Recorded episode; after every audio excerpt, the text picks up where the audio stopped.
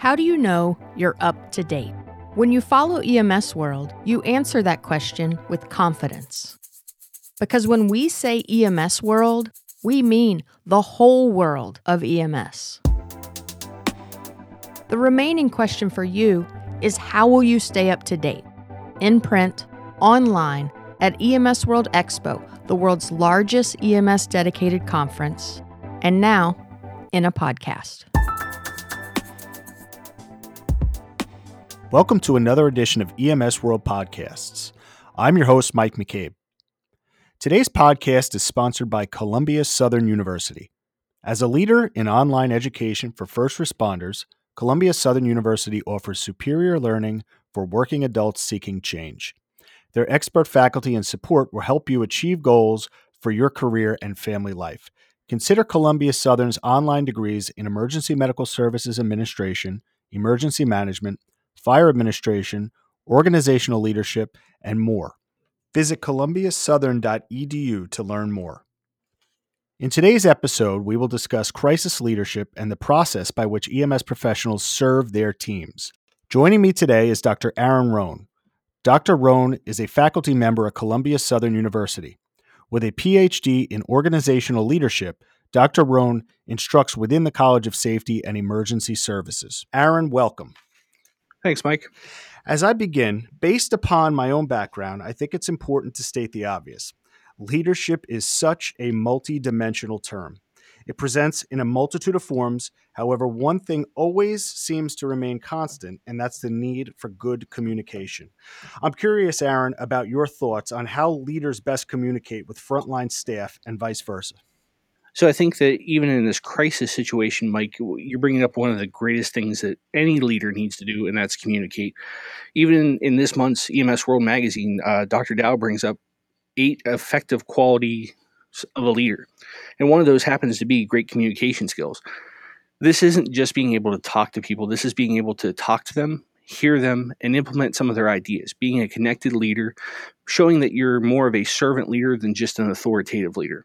We don't need to just discipline as a leader. Once you get that white shirt on, it's not just about how you tell someone they've done something wrong.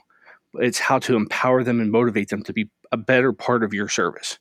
Absolutely. I think that's something you say triggers and I can relate to in a sense that there's always been this great divide in EMS where once somebody becomes a supervisor or is promoted into a supervisor role, there seems to be that divide. They become the bad guy automatically. And I think that that is something that we are starting to realize. We're starting to realize the worth of EMS in this country. And rather than being a stepping stone profession, we need to embrace this industry and embrace the leadership styles and be empathetic and vulnerable to our employees and show them that we're part of the group, and let them know that we're part of what they're trying to achieve. And that's exactly right, Mike. And the bigger side of things is anyone can be a manager or a supervisor. It takes a unique individual to be a leader. And that's going beyond just the fact of, I'm going to tell you what you did wrong. I'm going to tell you what the new policy is. And having... as Dr. Dowell mentions in the article, having charisma, we don't want to go to the other extreme of having that used car salesman approach. We want to be able to communicate in a way that we're believable and authentic, not just this is what I want and this is going to be the team. This is how we're going to do it, but more so of the I buy into it, you buy into it. We're all going to get through this together. Now, that doesn't mean we lose the decisive side of it where we have to make a decision, but we still need to be able to build that team. Right. And I think what you're saying is that there has to be a happy balance. There can't be anything too far to one side. There has to be something that's in the middle because, like you say, when we're speaking of different leadership styles, if we are too democratic in our process, then we're not able to make critical decisions in a timely fashion. And in the same breath, we want to be empathetic to our employees so that they are part of the process, correct? That is exactly correct. So it's not just part of the leadership role to motivate and tell you what you're going to do. We need to empower people. And that often is a struggle for emergency services and those that are in a paramilitary type environment where we have a rank structure. We have that top-down approach. But the balance needs to come back down to being able to invite a person who has no rank, maybe the newest member of your organization, into the fold enough to help them be part of the decision process.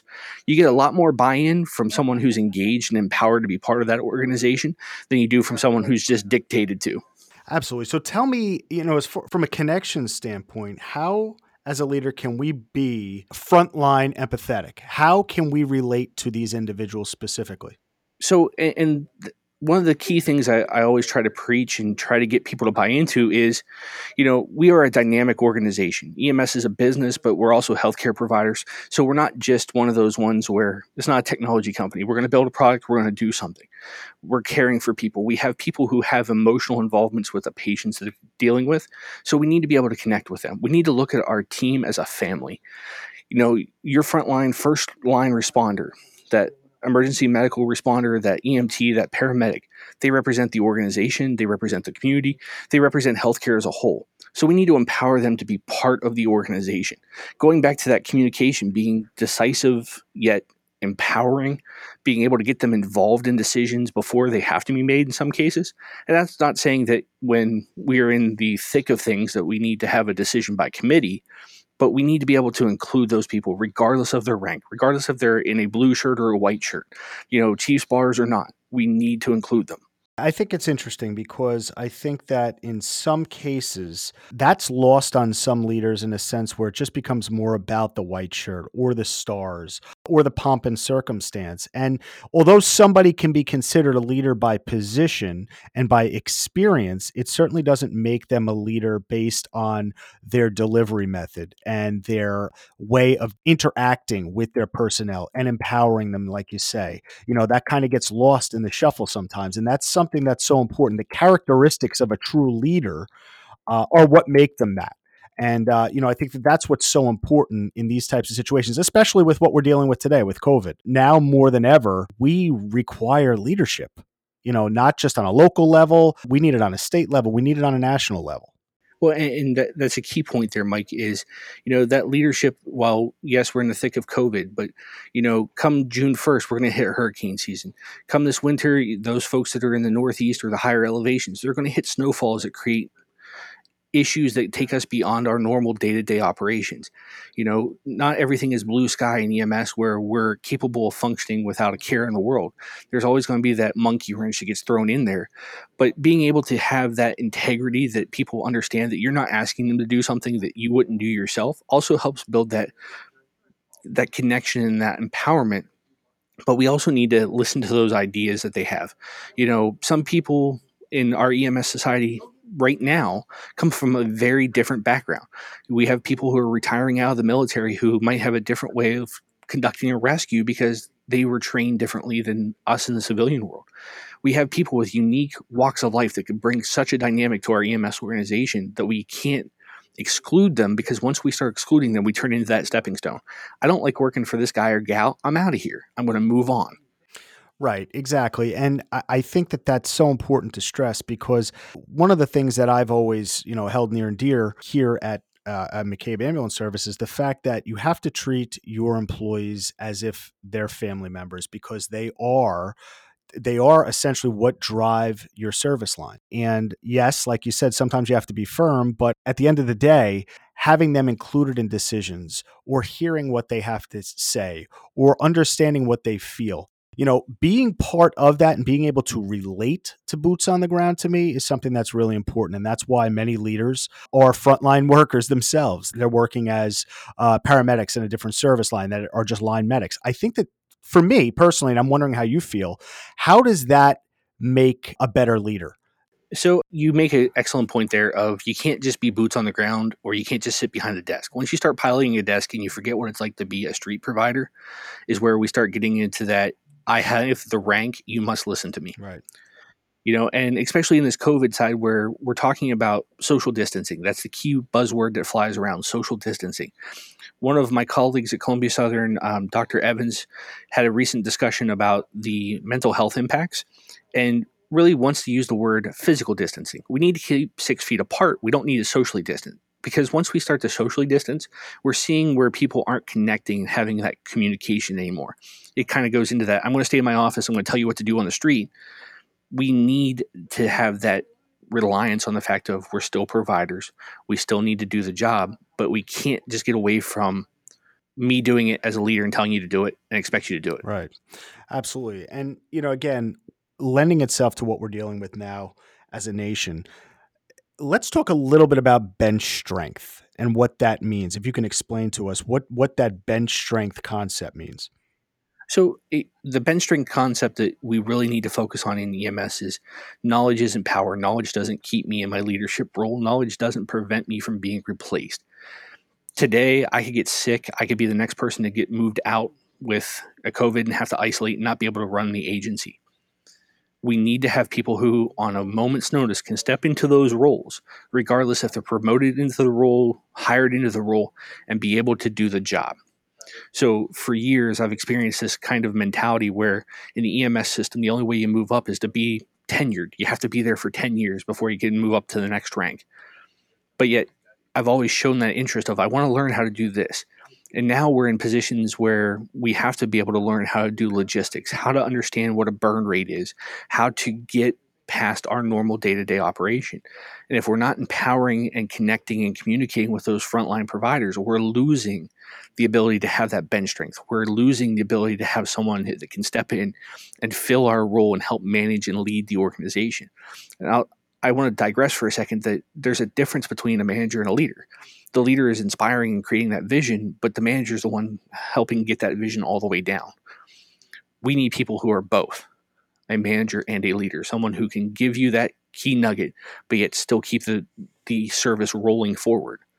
And in the same breath, it's interesting because as leaders, we're always wanting to take it upon ourselves to make things. A lot of us are very type A. And we want to make it right. We want to do it. We want to make sure that it gets done the right way. And that leaves very little room to rely on that bench strength. So it's something that I know many leaders need to work on because although we want to lead, we need to lead in a way that we create leaders, not followers. I think it's really important to pass on that knowledge and not take that and put it away, but to share that so that you say, we have that bench strength. You know, during this whole pandemic, we had to provide a line of succession to our OEM. And that's when things become very real. To know that you have to do that is frightening because you know that somebody may have to take the reins if you get sick or very sick. And that's something that really is important in this whole bench strength concept. One of the things you said there is that line of succession. My question for you, and you know, this isn't to take a jab, how many of those people in that line of succession could fall right in tomorrow and never miss a 100%. Beat? In some agencies, none. You know, they're just a name on the paper without getting that training, that knowledge, that ability from the front side versus where we need to empower them. Hey, I see you really like doing this kind of work, or do you have an interest in this? Seeking them out and being that servant leader to find out what they need to be a key element in your organization will help them grow within there and make them want to stay. They leave because they weren't given an opportunity. If we give them opportunities and they leave, it's because they're bettering themselves and they're helping someone else. When we take away those opportunities to learn something, we're causing people to go seek it somewhere else. I agree with you completely. And I think that, and I don't know how it is in your primary area, but I know here in New Jersey that the lack of progression in this industry has allowed many great minds to go to other professions, such as law enforcement, fire services. And I think that that's something that we need to work on as an industry in EMS to, like you say, allow for that progression, to allow for those opportunities so that we can retain those individuals. It's not just in New Jersey. It's not just here in Pennsylvania where I'm from. It's not just in New York. We have a lack of leadership development that's more formalized and structured. And I'm not saying that that's the key answer is we have to sit in a class to learn how to be a leader. That's not by far where we need to go. But we need to be able to engage in our own agency and help teach those people who are going to follow in our footsteps how to get to where we are today. We're not indispensable. We're not invincible. You know, we might wear that Superman logo on our chest, but that's not what we are. We're human and we're dealing with humans.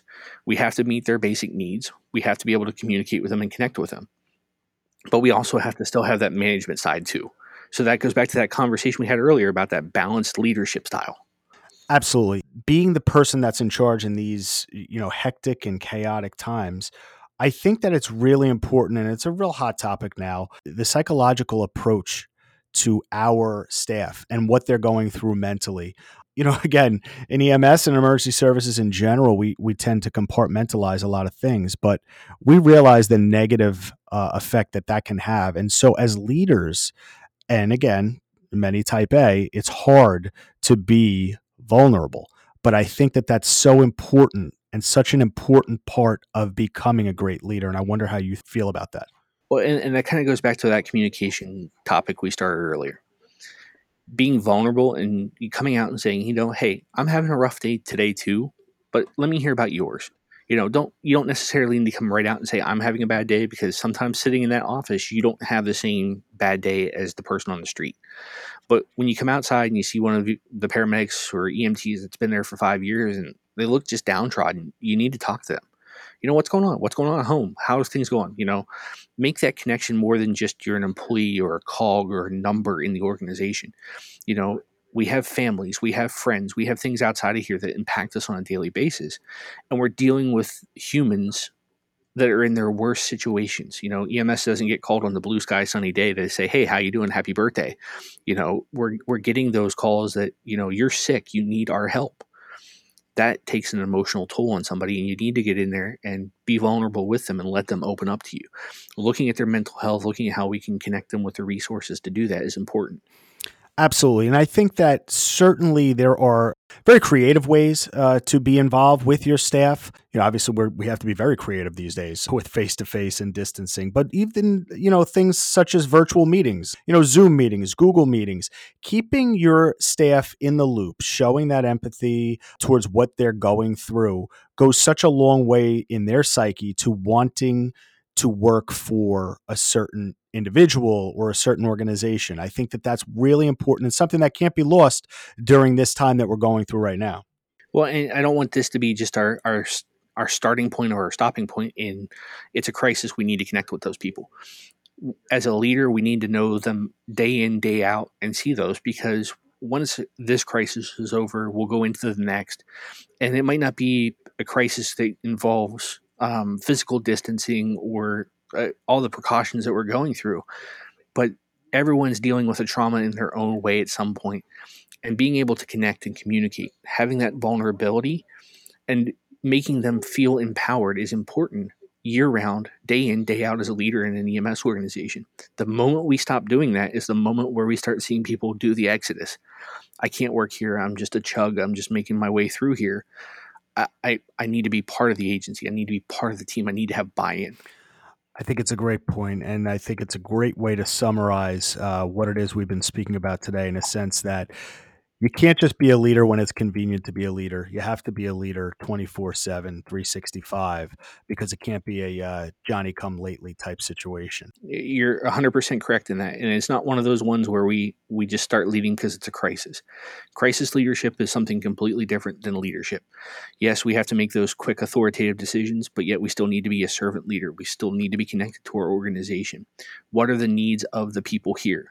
What are the needs of our community? How are we serving everybody? This isn't just we, me, I. This is everybody. Dr. Aaron Rohn, thank you, my friend. Your insight and guidance on leadership truly could not come at a better time. A special thank you to today's sponsor, Columbia Southern University. Visit them at columbiasouthern.edu. I'm Mike McCabe. Thanks for joining us, and tune in next time for another episode of EMS World Podcasts. This has been an episode of EMS World Podcast. You can find this audio and more like it on the podcast page of EMSworld.com. You can also follow EMS World on Twitter, Facebook, and Instagram. And see you in Vegas, September 14th through the 18th, 2020 at EMS World Expo.